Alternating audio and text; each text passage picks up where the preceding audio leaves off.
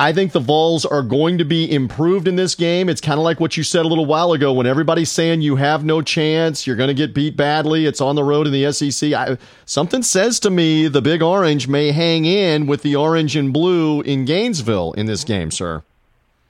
I think in recent years, Florida's controlled the rivalry. There's no doubt about that. But you can go back and look in recent years, TJ, and look at these games, and you will see one, two plays, right? You will see a hail mary at the end of a yeah, ball game where yeah. the defensive back lets a guy behind him. You will see a field goal down the stretch. You'll see Tennessee with a lead in the fourth quarter give it up.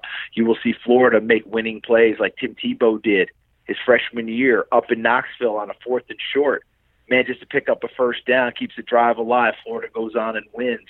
You will see all those things because I know for people hearing my voice, it's not all sour grapes as a Vol fan. Like it's not every game that we just gave up or we blew.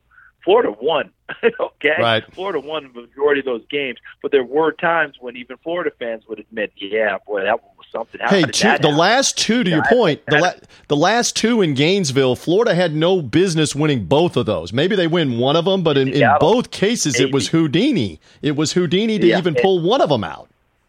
and they got it done. So you give them credit for that, but those are missed opportunities for Tennessee. I think that people would feel a little bit different about this game if you weren't looking at a Tennessee team that lost to Georgia State.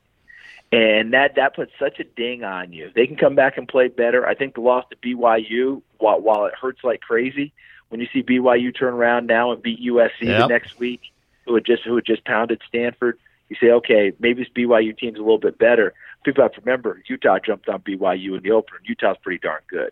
So it, it just goes through. But this is a Tennessee team, and I heard a Florida kid say, "I don't even know that we consider them a rival now." and he wasn't being he wasn't being arrogant. In his young experience, that's not the rivalry right now because Tennessee hasn't done its share of winning.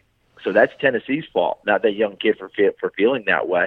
So Tennessee's got to find a way to jump back into it. They've got a senior quarterback in Justin Guarantano. He's got to he's got to come and be that senior quarterback on the road to give his team an opportunity. Thanks for listening to this segment of the Three Dog Thursday podcast. Reminder hear the full show through Red Circle Podcasting. Also, subscribe to the show on iTunes, Spotify, Google Podcast, and Stitcher. And thank you for finding us for Three Dog Thursday.